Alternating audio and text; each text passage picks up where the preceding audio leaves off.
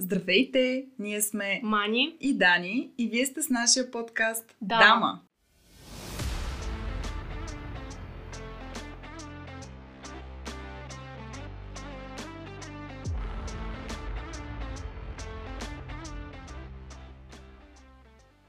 Здравейте!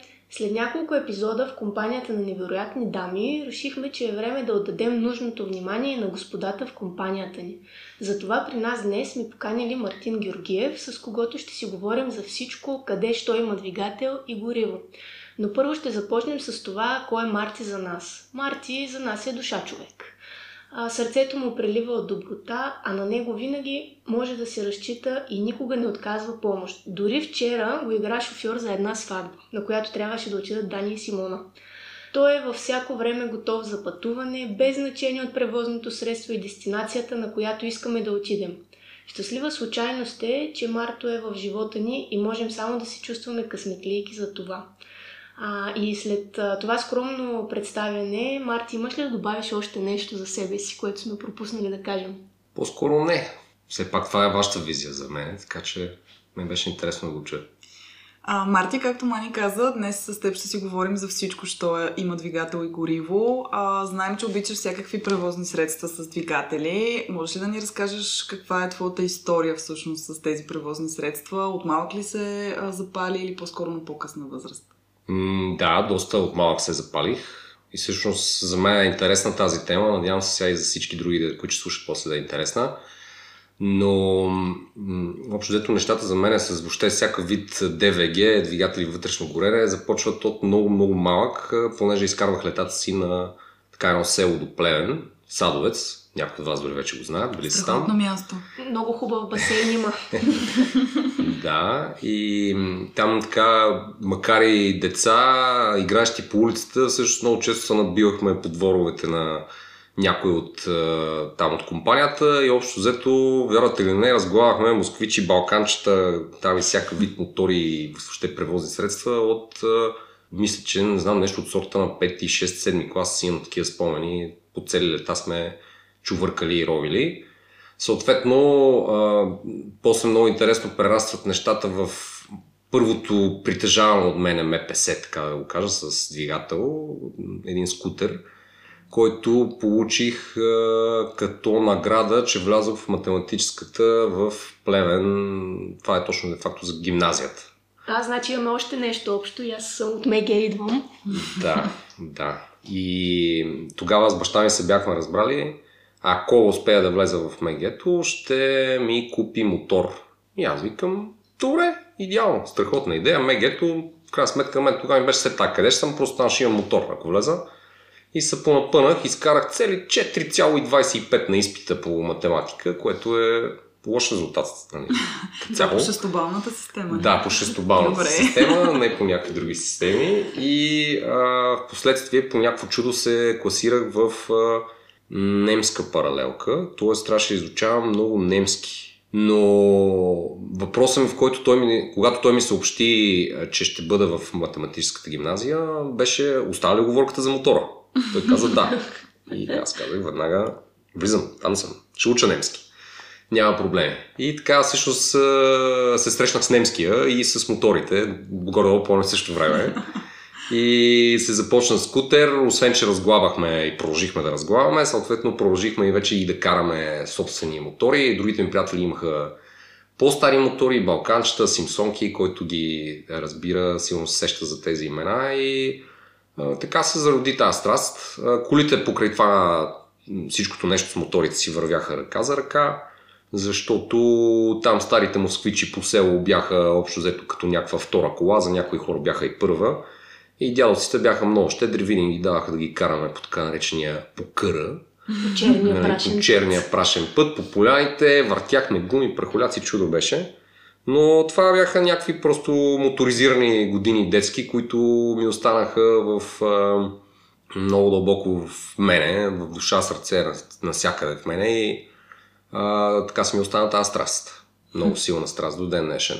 А немски мотор карал ли си? Щом си от немска Симсонка. школа? Мисля, Симсонка. че е на ИФА. Да. Браво. Тоест ти вместо И съвременните... Също. Тоест ти вместо съвременните деца, които карат електризирани а, електрически тротинетки, си карал мотор директно. Да, точно да, като от меметата. Едно време какво е било, сега какво е било. Познавам и едно времешното, познавам и сега, но не бих карал сега тротинетка, не. Сякаш не бих.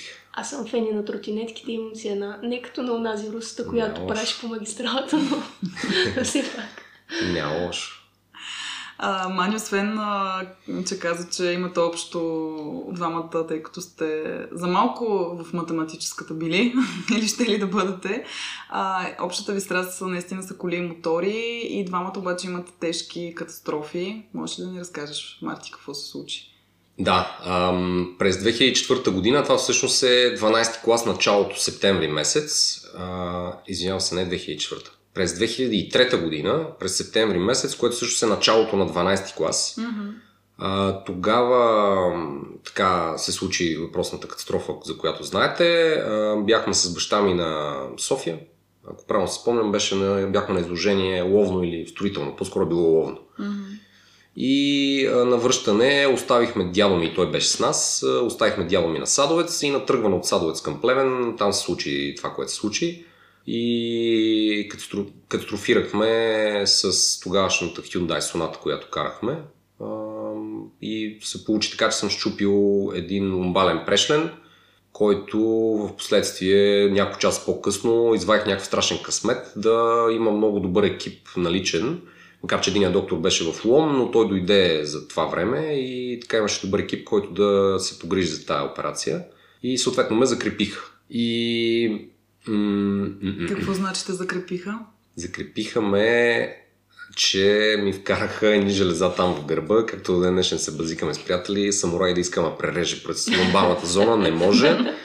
Защото съм Iron Man там и има едни, няма да казвам от какви материали, Титан. а, неща, титани, платини чудеса, които много трудно могат да се срежат. Общо това са като пирони, просто са в гърба, по-рядко срещано е там, защото обикновено а, хората са в количка след такива неща. Аз имах невероятен късмет да не съм и имам някакъв невероятен страх още от тогава за това да бъда в количка и за това колкото и да виждате, че се раздавам като цяло скачания в води, мотори, коли, каквото и да е, в крайна сметка не хода с диди на кайт, за съжаление, и не правя някои неща като каране на ски и сноуборд, точно по тази причина, защото все пак трябва да сложа някаква граница, за да не съм във възможно най-лошия вариант в количка, което ме плаши повече от най-лошия вариант като цяло. Ами Марти, ти си изкарал страхотен късмет. Наистина много малко хора а, са на крака след такава mm-hmm. катастрофа. Аз, както Дани спомена, също имам една катастрофа. Тя е доста по-лека. И по-скоро от невнимание от моя страна не спрях на един стоп и а, във вратата ми влетя един Мерцедес. Аз тогава бях с доста по-малко кола, не с джипа, който карам в момента. И цялата ми седалка беше изместена, ударих си главата, имах една синена на бедрото. Преди 2018 година не помня почти нищо, а може би от удара. Но въпреки това, най-важното е каква ти е мотивацията след катастрофата и ми се иска с теб да си поговорим именно за това. Каква мотивация имаше ти, за да се възстановиш след една такава претърпяна катастрофа? И по-страшно ли беше физическото или психическото след катастрофата? Да, това с психическото, физическото, границата и разграничението също са много хубав въпрос. Ами как? Има си предписания на лекаря, които трябва да спазваш и просто ги спазваш и действаш. Както казах, имахме доста добър, случихме на доста, доста добър екип. Така в последствие добре се възстанових. След много дълго лежане, вече не помня колко дни, може би бяха около 48 дни хоризонтално положение, за да може това нещо там да си заздравее. Имаше най-различни процедури по рехабилитация и така нататък. Но възстановява се. До ден днешен съм си на 99% функционален. И това е моя късмет, всъщност, както ти каза. И всичко е окей. Okay. Аз не съм забелязала да имаш 1%, в който не си, но... Има, има. за кайта и за сноуборда е този 1%. Е, за тези неща, да. Ами, добре, Марти, според мен, освен физическото, психическото възстановяване е много важно и аз говоря от моята гледна точка, нали, от моята камбенария, тъй като след първата ми катастрофа, която беше с автомобила, аз буквално след два дни трябваше да се кача в превозно средство и да отида на другия край на България, което не е чак толкова далече, но все пак а, нямаш много опции, освен ако не искаш да са да 15 часа, примерно, си с БДЖ или 10 часа с автобус. И затова се качих и започнах да шофирам. Отделно на това си казах, че ако аз имам страх от това да шофирам, означава да не мога да работя професията, която работя в момента и да съм изцяло зависима от градския транспорт, да стоя в града. Затова мисля, че психическото на моменти е доста по-силно от а, физическото възстановяване. Споделям това мнение, като аз все пак тогава бях на без малко 18, всъщност бях точно на 2 месеца преди да стана на 18 въпросната катастрофа и на мен ми беше все пак по-лесно, защото имах подкрепата на родителите ми и те се грижиха изцяло за мен, аз просто трябваше да го изтърпа до някаква степен, но все пак не беше лесно нали, в главата си да приемеш, че най-вероятно няма да мога да правиш някакви неща в последствие. Както казах, те са много малко и благодарение на това, че така се и възстанови добре и всичко мина максимално добре за голямото лошо, което беше станало, в крайна сметка съм доста функционален, поне на 99% аз се определям. И да, психическото също е трудно. Аз бих казал, че в последствие, горе-долу на десетилетия ми се получава да имам някакви такива катаклизми. В последствие имах едно срязване много неприятно на ръката си. И там като по-вече зрял, на точно на 30 годишнината, там като по-зрял, често казвам, много повече го изживях това, отколкото изживях едно време катастрофата нали, на 18 години когато бях самата катастрофа. Защото си представих само ако беше 2 мм по-дълбоко или дори един, можеше да срежа сухожилия и да не мога да движа ръката си. И то дясната, как ще работя, как ще правя. Там пък вече още повече неща няма да да правя. И стана много сложно и често казвам, тогава много трудно го прекарах това през главата си за около 2 месеца, докато заздравее напълно. И да, психически момент е много, много тежък за такива, неща, за такива последствия, които могат да те да те направят неспособен да правиш нещо, което си свикнал да правиш. Много е неприятно. А, с какво се сряза Марти? С нож. С нож? Да не си да. порил някоя риба. Това е бил доста остър нож. Близко си до истината. Порих едно месо. да правя веч на семейството ми тогава. Бях се, бях се разготвил. Но завърших в света и беше много забавно. Имаше и забавна част, естествено. Просто се, едва се закарах, нали, така, нали, разказвам грозни картинки как се закарах. Но в момента, който се закарах, се наредих на опашката в спешното и си чакам 30 секунди. Една жена, като се обърна и видя как всичко е в кръв нали, по мене. И, казвам, защо чакате, влизайте? И влязох. Спешно зашихме и така. Има и спешен, има и неотложен случай. Това явно е бил неотложен. Но беше спешен и неотложен. Да. Се се заканвам да ги снимам тези табели в спешното, като се озовавам там. А, още един въпрос от мен, Марти. А, ти спомена, че това се е случило в началото на 12-ти клас, катастрофата ти. Да. Как успя да завършиш на време с класа си? Учиш ли докато беше в болницата? А, да. Това е много. Това е нещо на жълто, което бях забравил. А, всъщност първия срок а, бях, как се води, частен ученик. Да. Да, и идваха учителки в къщи, учиха ме, включително фризьора идваше да ме постригва и въобще беше доста, доста интересна ситуация. Всички ми се слугуваха, но не можех да излизам доста време и то беше все пак и зима тогава и беше още по-сложно и опасно. И да, бях частен ученик първия срок, изкарах хубави оценки, може би всички ме съжаляваха, нямам идея, но изкарах хубави оценки. И в последствие, в последствие си бях втория срок съвсем нормално на училище вече. Браво, Марти. Тогава е нямало онлайн обучения, но не, пак си успял да, да свържеш двата края, как се да, казва. Марти ти спомена, че си се закарал сам до света Ана. Да. И сега се сещам за една много нашумяла тема напоследък, по която слушах един подкаст с един колега на Диди от uh, DC.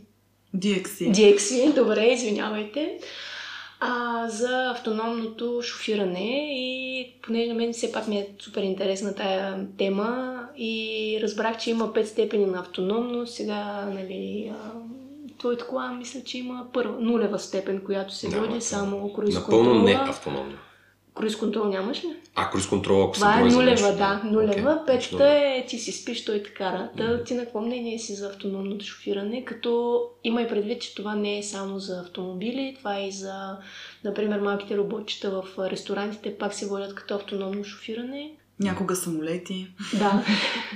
Ще опитам да го обясня възможно най-без да обида някой, но това са неща, които не приемам просто и в смисъл и самото автономно шофиране и всичките тези електрически автомобили, това са неща, които не мога да приема, защото а, въобще като говорим за автомобили, удоволствието от шофирането е когато го шофираш. Тоест, ето защо не уважавам това нещо. И в смисъл не е само да спредиш от точка А до точка Б, за мен е удоволствие да шофирам, какво шофирам, как звучи и въобще то безшумен електрически автомобил, ето тук за електрическите автомобили, не е моето нещо. Така че спра до тук, за да не се обиди някой. Значи ръчна скорост или автоматична скорост на И двете. А, и двете. Една с автоматична, една с ръчна. Искам да ви кажа, че когато съм имал по две коли, това е бил най-якия вариант. Едната автоматик, ежедневна, другата ръчка за удоволствие, спортна. Просто е, това е най-добрият вариант. Дай Боже всеки му за събота и неделя спортна бърза за, за Дай Боже всеки му. И дай Боже гаражи за всички. Аз пък във връзка с а, пак автономното шофиране слушах аз нещо интересно в един друг подкаст наскоро, кое, което беше, че в... А, мисля, че беше в Сан Франциско, където така или иначе най-много би вървяло автономното шофиране, тъй като имат най-добри условия. А, но там тестват а, светофари с допълнителна бяла светлина, която всъщност да индикира чрез бялата светлина, че а, на пътя има превозни средства, които са с автономно шофиране. Тоест, а, това би било сигнал за останалите шофьори, които са хора, които си шофират автомобилите, да следват тях, за да може по този начин да се облегчи трафика, тъй като се предполага, че тези автономни шофьори всъщност а, могат по-добре да преценяват пътната обстановка, получават сигнали от много устройства по пътя, които съответно могат да им кажат а, къде има по-натоварено движение, къде има по-малко натоварено движение и това теоретично би трябвало да може да, така, да облегчава трафика в големите градове. Но точно пък и аз това си мислех, че а, до голяма степен това наистина може би отнема от удоволствието от шофирането и това са пак да мислиш докато шофираш, защото просто няма да ти се налага вече. Най-вероятно наистина отнема от удоволствието, но пък от друга страна, поне в нали, статите, които съм чела, казват, че а, предотвратява много ПТП-та в градска обстановка. Но когато си на дълъг път е по-трудно да предотвратят а, фатални такива катастрофи и тогава човекът много по-добре справя в такава ситуация. Защото в градска среда разсейваш се, виждаш някой билбор, примерно зачиташ си телефона ти звънка и така нататък. Докато автомобила... Пишеш имейл. Да, пишеш имейл. А, и в такива случаи автомобила много по-адекватно може да реагира. Но аз съм против а, изцяло автономното шофиране, защото малко или много не мога да разчитам на машина да ме как да кажа, да ме транспортира без аз да правя нищо. И като цяло българите сме доста недоверчиви за такива да, неща, според да. мен. И другото, което е сега те, за да го продадат това като идея, ще измислят какво ли не крайна сметка важното е ти самия какво търсиш и искаш. И аз за това не искам да дълбая в темата, но наистина абсолютно не съм фен нито на автономно шофиране, нито на електрически автомобили. Това не е моето нещо и не смятам, че ам, така въобще носи някакво удоволствие и автономното и електрическото. Електричеството на електричеството уникално е, че има страхотно ускорение. Аз обичам ускорение между другото. И когато си взема спарк, много се кефа под найем. Тръгвам на светофарите първи, но като го заключа, душата ми пее, защото не е моята кола. Марти, пееш ли си в колата? Нито в колата, нито в душ си пее, на никой не би го причинил това нещо. Ти не искаш да ти задавам този въпрос, но все пак... Не, няма лошо, Имаше... задайте го, но това е най-откровения истински отговор. Избягвам да пея, не би го причинил на никой. Имали сме група в гимназията с павката, вече го познавате и други съученици, но пеенето винаги ми е било нещо супер чуждо ние свирихме на бас-китари и сол-китари. Ти си бил на бас, доколкото знам. Да. да, на бас-китара. Ами за някой следващ епизод тогава може да поканим да ни свириш нещо с бас-китарата, за да не се налага да пееш. че съм способен все още. Или да ни измислиш ново интро за подкаст. А, да, това мога между другото. Това ще е интересно. Добре, айде, челлендж accepted. Окей. Okay. А, ти спомена павката, да, това е един друг Мгм. приятел, с който сега бяхме на лодките в Гърция, за които ви разказахме в предишния подкаст епизод. А, и той също може да влезе в категорията Аквамен, но ние от едно предишно плаване на Карибите, Марти, си те наричаме Аквамен, защото ти винаги, когато а, спрем някъде на котва, си първият човек от лодката, който се хвърля във водата, само чакаш командата на капитана, за да знаеш, че е безопасно да се влиза вече. Отиваш, оглеждаш котви, ловиш риби, гмуркаш се, правиш а, супер много неща във водата. Та сподели ни как се всъщност се зароди страстта ти към лодките и към риболова и изобщо към водата, като стихия. Да, хубаво продължение на историята с разглабването на москвичи и всякакъв вид стари моторчета на село. Всъщност, когато не разглабяхме, общо взето бяхме на реката, защото а, ние когато бяхме на Садовец не мърдахме много-много от двора, а, охлаждахме се на басейна, но истината е, че всъщност за мен рая започва от портата надолу. Защото там е реката и на тази река съм прекарал супер много време като дете и там постоянно плувахме, скачахме, какво ли не сме правили пикници, палатки, просто там ми остана някаква страст към водата. Майка ми ме базикаше също, като отидеме на море, че само ми вижда петите, познавам вече, вече по петите и по ходилата, защото аз влизах просто така на сравнително плиткото, нали, но шнорхел и очила и нон-стоп чоплех по дъното. Между съм си намирал много интересни неща. Очила, синджирче, златно и какво ли не. Нали, но не го правих за това, просто ми беше интересно съм под водата, там е един, един изцяло нов свят. Марти, ти сега даже като бяхме в Гърция си намери една гривничка, доколкото спомням, много готина. Да, една цветна детска гривна, Да. която се опитах да ти подаря, ти отказа и я подарих на Даля. Далия. А, Да, ето, Далия. идеално. Джентълмен. Така че получи се много добре, защото тя си беше доста, доста детска и детето много и се зарадва. А, много, много и се зарадва наистина. И да, всъщност на Карибите се получи много забавно, защото а, ми хареса как и капитана така бързо влезе в моя ритъм. Алекс, поздрави за Алекс, ако ни слуша. И много ми хареса как след втори и трети ден някъде, ние бяхме около 10 дни, т.е. по-голямата част от пътуването, вече само спирахме, пускаше котвата и е, просто гледаше набързо като пооправи нещата, само да ми даде сигнал, окей, окей, мога вече да скачаш и просто да скачаш. Защото знаеше, че това, това нещо просто нямах търпение да се случи и там беше все пак доста жега, но нищо, че беше най-студения месец през годината и нямах търпение да се случи и да, беше много забавно. А, Марти, ти често споменаваш Садовец, аз имам много хубав спомен от там, от тази не, ще да кажа пролетно, то си беше лято и беше много горещо лято, в което ни учихте всъщност с Дини да скачаме в басейна с главата напред. А, но мисля, Тотал че... щета, хора, тотал щета. А, от малък ли скачаш или на по-късна възраст се научи? Да, да, точно на селото там така по реката доста скачахме, има скали, дървета, където се качваме и се скача и просто рано-рано съм го изчистил този страх. М. И много скачахме, и с надолу главата, и с краката надолу, пирон, както се казва, пирон в кисело мляко, а, бомби, каквото се сетите, всякакви експерименти сме правили, сплясквали сме се яко по корем, включително, както вие докато се учихте. Но аз гледах да се сдържам там с ученето, все пак Мани беше професионалиста и тя казваше с един крак, аз твърдях, че с два крака трябва да се стъпили. Опитахме се да вземем най-доброто от двамата, Имаше но да. теории най-различни.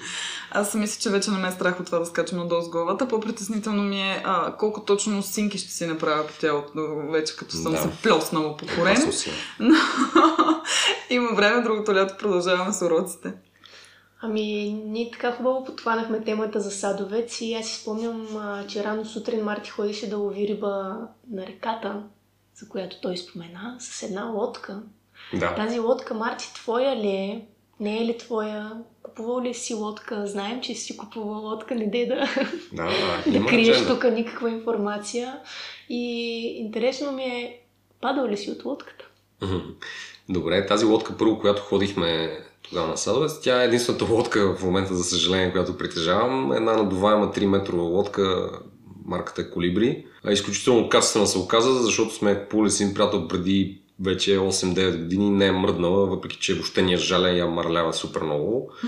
А, но държи много печено тази лодка и ми е свършила супер много работа. Имал съм супер приятни разходки с нея. Включително и на талата в Гърция, на Ситония. На Хелки Дики. Там сме имали, пускали сме в морето и сме имали много готини моменти с нея. Пак с Павката и с Дамян и други приятели, които познавате. И така, да, иначе като цяло притежавах истинска лодка. М- горе-долу в периода 2015-16 я купих и я държах до 2019 лятото. Общо ето изкарах едни три пълноценни сезона с нея, абсолютно пълни. Беше невероятно удоволствие. Първо, защото самата лодка беше невероятна. Марката е Bass Tracker, това е американска лодка и като всички американски неща, като продукти говоря, беше изпипана до най-малкия детайл да ти е удобно всичко. Тоест това си беше риболовна лодка, да идеш да си я пуснеш във водата да ловиш с нея риба и да си я изкараш от водата, просто беше а, всичко невероятно добре измислено. Аз го правих абсолютно сам. Пусках я за между 5 и 10 минути я вадех между 5 и 10 минути. И по средата между пускането и ваденето си изкарвахме невероятно, защото тя е супер стабилна. Когато спреш, ляга долу много ниско във водата и си ловиш риба. Общото имаш една платформа за риболов, където я позиционираш. И може да гази много на плитко и много други функции имаш, просто които са невероятно удобни за риболов. Тогава моят приятел Дамян много така често идваше с мене, много се зариби и всъщност така започна за него риболова. Там аз съм виновен за неговата страст към риболова. Да, това е горе-долу историята с Бастракера. За съжаление го продава в 2019. Причините, причините за продажбата бяха тогава просто така експериментирах до някъде с продажбата, пуснах я на някаква цена, която ме устроиваше. Мислех, че никога няма да се продаде имах малко трудности, може би, с съхранението, защото като цяло в България е доста, доста трудно и неприятно така да си намериш место, къде да държиш лодка, къде ще я пускаш.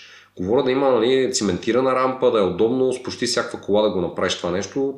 Изключително малко са местата, дали на една ръка могат да се преборят в държавата, не на морето, говоря mm-hmm. за язовирите, където може да се направи това нещо. Слава Богу, Черноморието доста го облагородиха на всякакви видове марини, докове, такива рампи, вече там има много места. Но сладководните водоеми са изключително, изключително рядкост да има някъде нещо облагородено, да си пускаш лодката, да ти е удобно, да ти е сигурно и въобще да ти е всичко уредено както е по белите държави, така по Западна Европа, по Америка. Да, за мен ти отговори преди да се задам въпроса, явно ми четеш мислите Мартинеска.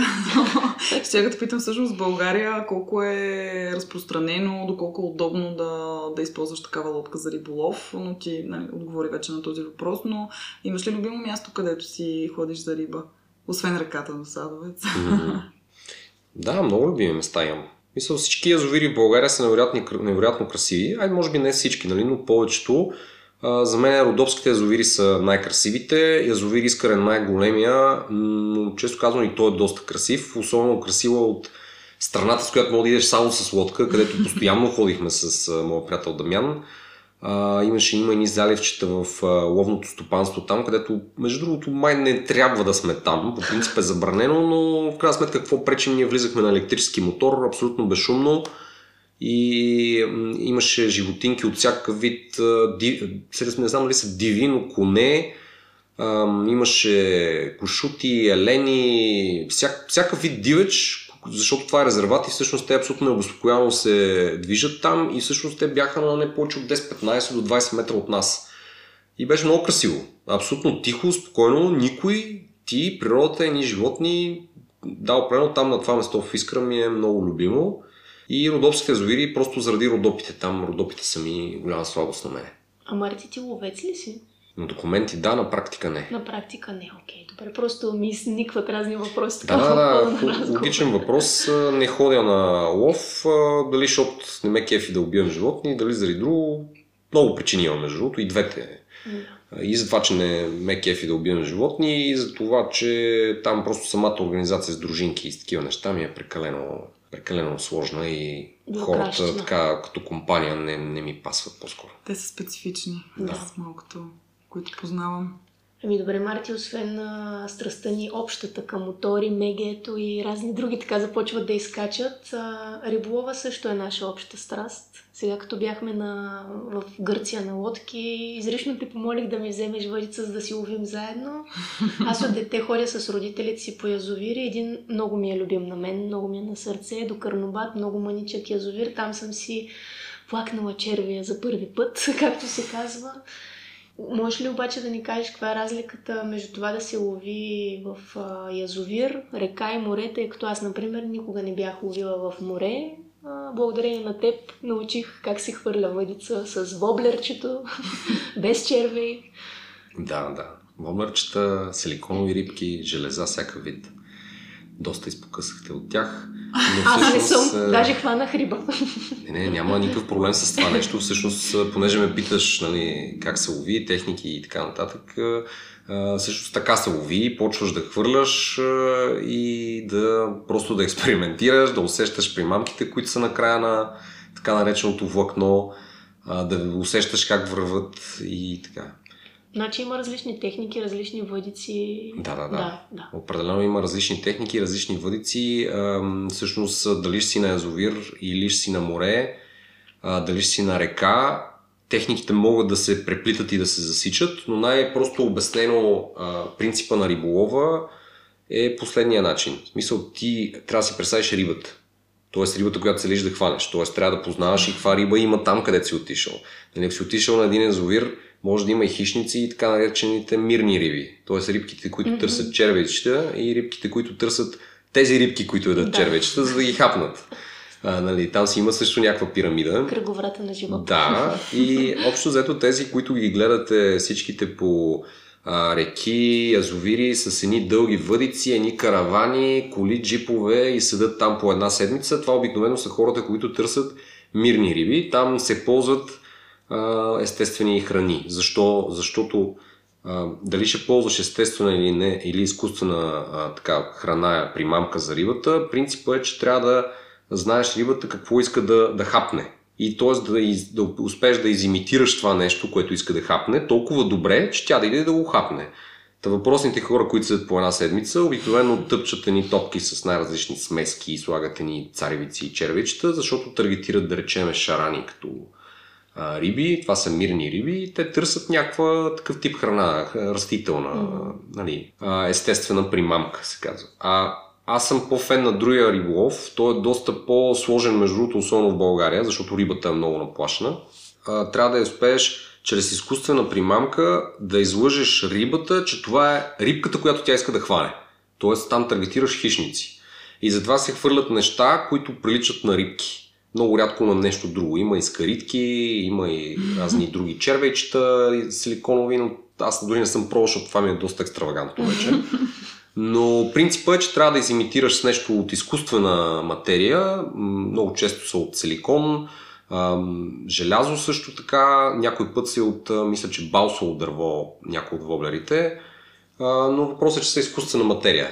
И то е направено толкова добре, че да прилича на някоя рибка, която те по принцип гонят да хапнат. И това е принцип. Значи... Хвърляш, експериментираш, много опитваш, много трудно става, много пъти се прибираш с увесен нос, но просто след първата риба а, зарибяването е голямо и всъщност на моят приятел Дамян, когато ходихме на Искра с лодката, което разказах преди малко, а, точно така се зариби. Той на майтап хвърли едно нещо желязно, което по принцип въобще не се водеше както той го водеше, мисля да го прибираш mm-hmm. към въдицата, но извади страшен късмет и хвана един сом около 3 кг с някакво wow. супер тънко влакно и го извади на страшна магия и въобще беше супер интересно. Action. И кръвта му завря и стана постоянен спътник на мен, съответно в риболов. Добре, Марти, ти разказваш за един доста динамичен риболов. Аз от друга страна пък да. съм виждала нали, по-спокойната на част на риболова в язовирите. Да, аз харесвам повече този тип риболов, точно заради това, че е динамичен и заради това, че се разхождаш. Много пасват и лодки на този риболов, защото е по-приятно да идеш да намериш някъде дълбочина и да фърляш по-успешно обикновено а, и не ме свърта да седна на един стол и да хвърлям чер, червичета и царевици и да чакам някаква риба да дойде да ги лапне, защото са много апетитни. А, не е моето нещо. Не го отричам, правя го от време на време дори за дъщеря ми, но а, просто не е моето, не е предпочитания риболов. А коя е най-голямата риба, която си хващал и къде? Вау! Ами, всъщност не са тези Често казвам, много често не ги мера нито на килограми, нито на дължини, но да речем, че така една штука, между другото на садовец, с което е доста рядко да хванеш тази штука, ми е така по-голяма риба, която съм хващал и голям кеф ми е на морето, защото Там а, имам предвид на Гърция, като ходиме, защото там, когато хванеш риба, тя дори да не е огромна, просто дърпат супер много тия риби. И е невероятен кеф. То това също се целият кеф. Да знаеш, че има нещо на края на това тънко влакно и което се бори за живота Да, то се бори до някъде за живота си, но цяло нали, удоволствието е доста, доста приятно да първо да излъжеш тази риба, да го хапне това нещо, после да я изкараш. Истината е, че повечето риби, които хващаме, ние ги пускаме, особено в сладководния риболов. Пускам риба почти на 100%, много рядко взимам нещо но а, истината е, че на Гърция м- там взимаме риба, защото аз самия обичам риба и гръцката риба е просто невероятна, която хващаш а, на диво. И рибената чорба става хубава с нея. Еми, да, значи опитахте, мисля, че ме разбирате. да, най-забавно беше, че мати си събираше рибите в една раница на таварана. Ами, това е част от екшена. Просто хващаш и виждаш, че има следваща и бързаш да хвърлиш и просто в най-първата дупка я прибираш, без значение, че умриш раницата да, да, всякакви ситуации има. А опавката, който споменахме вече няколко пъти, влизаше в водата и с харпун. Ти практикуваш ли такъв тип риболов? Ами, нямам, нямам така опит, истински в смисъл опит нямам. Опитвали сме няколко пъти се Павел. Често казвам, за мен и той няма. Сега за първ път оцели някаква риба, когато ходихме в Гърция. Ами да, сега няма да го криме.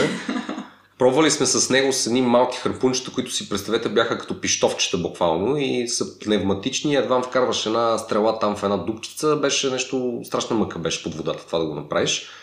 А, но общо взето за цял ден шетане там из някакъв риф, а, удраш ни 10-15 рибки, които като ги изкараш си викаш, леле, то това дали една супа още ще стане. И не е моето нещо. Въдицата сакаш ми е по-успешно, но гмуркането само по себе си, дали с харпун или не, се, се, се, се ме влече. Mm. А, но да, нямаме много, много опит и много успехи по-скоро с а, харпуните. Ние сега на втората лодка, на която бяхме, с нашия капитан Стоян, освен че пуска въдици докато плаваме във водата, мисля, че се казва тролинг, но не съм сигурна. Точно така, тролинг, да. да. А, тъй като аз от риболов нищо не разбирам. А, не успяхме да го хванем абсолютно нищо за 7 дена с този тролинг, но пък а, на един залив много красив на Елофонисус, където спряхме да пренощуваме, капитана влезе с харпун. Той има доста опит, дългогодишен ловене на риба така. И всъщност успя да хване две риби, а, които обаче риболъв се оказа в последствие, че са, които той обаче се оказа, че не е познавал, объркал ги с друга риба. И едната риба го беше перфорирала беше го с а, отровен а, шип. Подумал се цялата ръка, там имаше така, известни притеснения половин ден. Слава Богу, оказа се, че не е нещо фатално гледна точка на отровата на рибата, но да, това следва да докажа, че дори хора, които имат доста опит, могат да се предсакат доста сериозно. Всъщност тази риба е доста опасна и ме изненадва, че ние познава, защото първото право още да идеш на риба в Гърция е горе-долу да знаеш рибите, защото има и дракони и много други риби, които имат шипове, въобще взето нещо цветно, като видиш mm. в морето, първо не го пипаш много-много и трябва да се позапознаеш малко с видовете. Изненадваме, че не е познала Real Love, защото тя е доста, доста известна с проблемите си, които може да създаде и е доста опасна. Да, след това питахме, понеже до нас спря друга лодка с момчета, които явно са от района и доста така риболуват. И всъщност те ни разказваха, че се свиквало с отровата. Първият път, нали, като те ожили да, опари, нали, се подуваш, там може да имаш температура да дигнеш такива неща. Вече на десетия път само минава ток през теб и продължаваш. Да. така че явно се свиква. И, възможно е. Възможно. Придобиваш резистентност. Слава Богу, нямам опит с рибата лъв. Имам опит с рибата дракони, общо като извадим някой път риба дракон и я гледаш как виси и се радваш и се чудиш откъде да я подхванеш, докато не дойде някой по-опитен да те научи там на два трика как се лови. А, има си чело всичко, истината е, че се готви, се яде и даже е страшен деликатес, просто трябва да знаеш как да отделиш филетата без да фаниш и шиповете с тях. Всякакви трикове има. А на мен така ми идва един въпрос. Човек, който лови с харпун, харпунджия ли се казва или? Мисля, че да. мисля, че се казва Най-вероятно така се казва. Марта, с теб си говорим до тук в епизода за неща, които за доста хора са трудни. Примерно за мен това да ходя на риболов, това да карам мотор, изобщо така динамични спортове, които изискват дисциплина, познания, умения което от някои от тези неща ли ти е било най-трудно всъщност или а, това да бъдеш баща, както ти спомена преди малко, дъщеря си Ния, която поздравяваме също от името на подкаста, ако ни слуша. Ние слушай, ни, ти си най-младия ни слушател. Ами, не, не мога да се сравняват нещата. А, бих казал, че нито едното, нито другото е трудно. Въпросът е да го искаш и да, така, да намираш начина по който се трябва да се случи, нали, по правилен начин и като хората. А, хобитата си имат някакви челъми, за да не се увредиш, отрепеш, защото и там има опасности, да си доставяш удоволствие. По същия начин е и с ния. Това е дете така, което е създадено с умисъл, с кеф и е родено живо и здраво и е отгледано живо и здраво и на мене ми доставя удоволствие от първия ден, в който знаех, че ще го има, до момента, в който се роди, до момента, в който мина през бебешките си години и през всички години, които е минала. За мен винаги доставя удоволствие. Често казано не бих казал, че съм го мислил някога като теория, как това се случва, как трябва да се случва и защо се случва. Просто го карам на усет и на чувство. Явно природата така ми го е дала, не знам, но за мен е удоволствие, че имам дете и да се грижа за него и смятам, че доста добре се разбирам с нея. Смятам, че доста добре си прекарваме времето заедно и така. А, явно ти се получава, защото сме сме виждали ние и тя наистина е много възпитано тинейджърско момиче. Сега ще видим като, като напредне с възрастта. А, нея а, качва ли се, т.е. ти в момента накараш мотори, но били качил на мотор, водиш ли на риболов, споделя ли тя някои от твоите тези така по-екстремни хобита? Да. Една от причините да приключа с моторите, освен че България е кошмар за моторите, за мотористите, пътищата са ужасни, те са ужасни за коли, а с мотора е още по-ужасно, а, но и част от причината е, че а, просто ние ме притесняваш, че много и харесва. Качвал съм я. Марти. Не, не, не, не. Качвал съм я и един ден просто се замислих, окей, пътища, кофти, май пък и да си представя дъщеря ми някой ден да ми дойде някой гашник да я води с а, кожените дрехи и да знам, че е бръмчал с 200 км в час 5 минути преди да дойде дойдат двамата при мене, няма да ми е готино. И реших и да не подхранвам тази страст към моторите. Да не даваш този пример. Да, не дам. То, да, този шанс да се зариби достатъчно за моторите, към моторите, че да едва ли не да е някакъв пререквизит за бъдещ приятел, не нали, да е нещо, което ще впечатли. А, въпреки, че може би вече съм го закърмил до някаква степен. Да видим. Времето ще покаже. А относно риболова също мисля, че доста съм я зарибил. Тя така прояви интерес просто един път, когато я питах, искаше да идем за риба тук пред къщата на Садовец и тя вика да. Естествено, взех две-три малки въдички. Говорим за такива директни въдици, което е една пръчка, просто с влакно. Да, да, плескалка. цапалка, плескалка, да. директен, има много видове, как да се нарече, много начини. А, и а, фанах възможно най-сигурния начин. Както казах, предпочитам изкуствени примамки, но просто там няма как най-сигурният начин е една миниатюрна кукичка, на която а, закачам просто едно червече малко така на косо, а, хвърляш и вадиш общо взето. Едни рибки, които се наричат оклей, така по-научно наименование, на садовец наричаме белевици. Защо белевици? Защото са едни малки бели рибки, които лъскат много. Вадихме една след друга, още по първия път и от тогава, когато съм ми предложил, никога не ми е отказала. Общо взето за няколко часа хващаме между 200 и 300 рибки, които съответно аз трябва после да изчистя някакъв кошмар, ама какво да правим, нали? Това е положението. Човек, каквото сам си направи. да, да, да. След удоволствието има и една така тежка част. Трябва да се потрудиш. И после, както и баща ми вика, леле, леле, тия рибки колко бира ще изпият. и така. Еми, време е да научиш да ги чисти и тя, като поотрасне още е, малко. Истината е, че трудно, но поне минахме през всички а, така моменти. Първо аз си закачах червечета, тя само вадеше, аз откачах рибките. Вече сме на такова ниво, че общо взето тя си закача черве, тя си откача рибките. Целият процес тя го прави. Нали? Напредваме. След това в разговор за садовец пак ми се доходи. Марти, Разбирам. ангажирай се. Добре, вървим вече към финала на нашия епизод и тук, докато записваме, си пиваме от едни малки симпатични шотчета Егермайстер. Мати ти си го поиска mm-hmm. като тарифа за участие. Това ли ти е любимата напитка всъщност?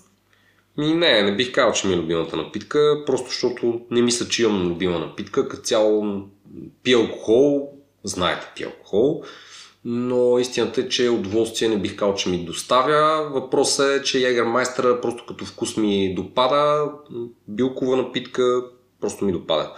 Обичам като цяло шотове, ако пия нещо да са шотове. И така, нямам някакъв алкохол, който да кажа, край, това е моят алкохол, който винаги мога да пия. Всичко е на периоди. Лятото обичам и да пия бира, през другото време зимата ром, водки, каквото и да е. Като цяло гледам просто да не преминавам някаква граница и това е. Всичко с мярка.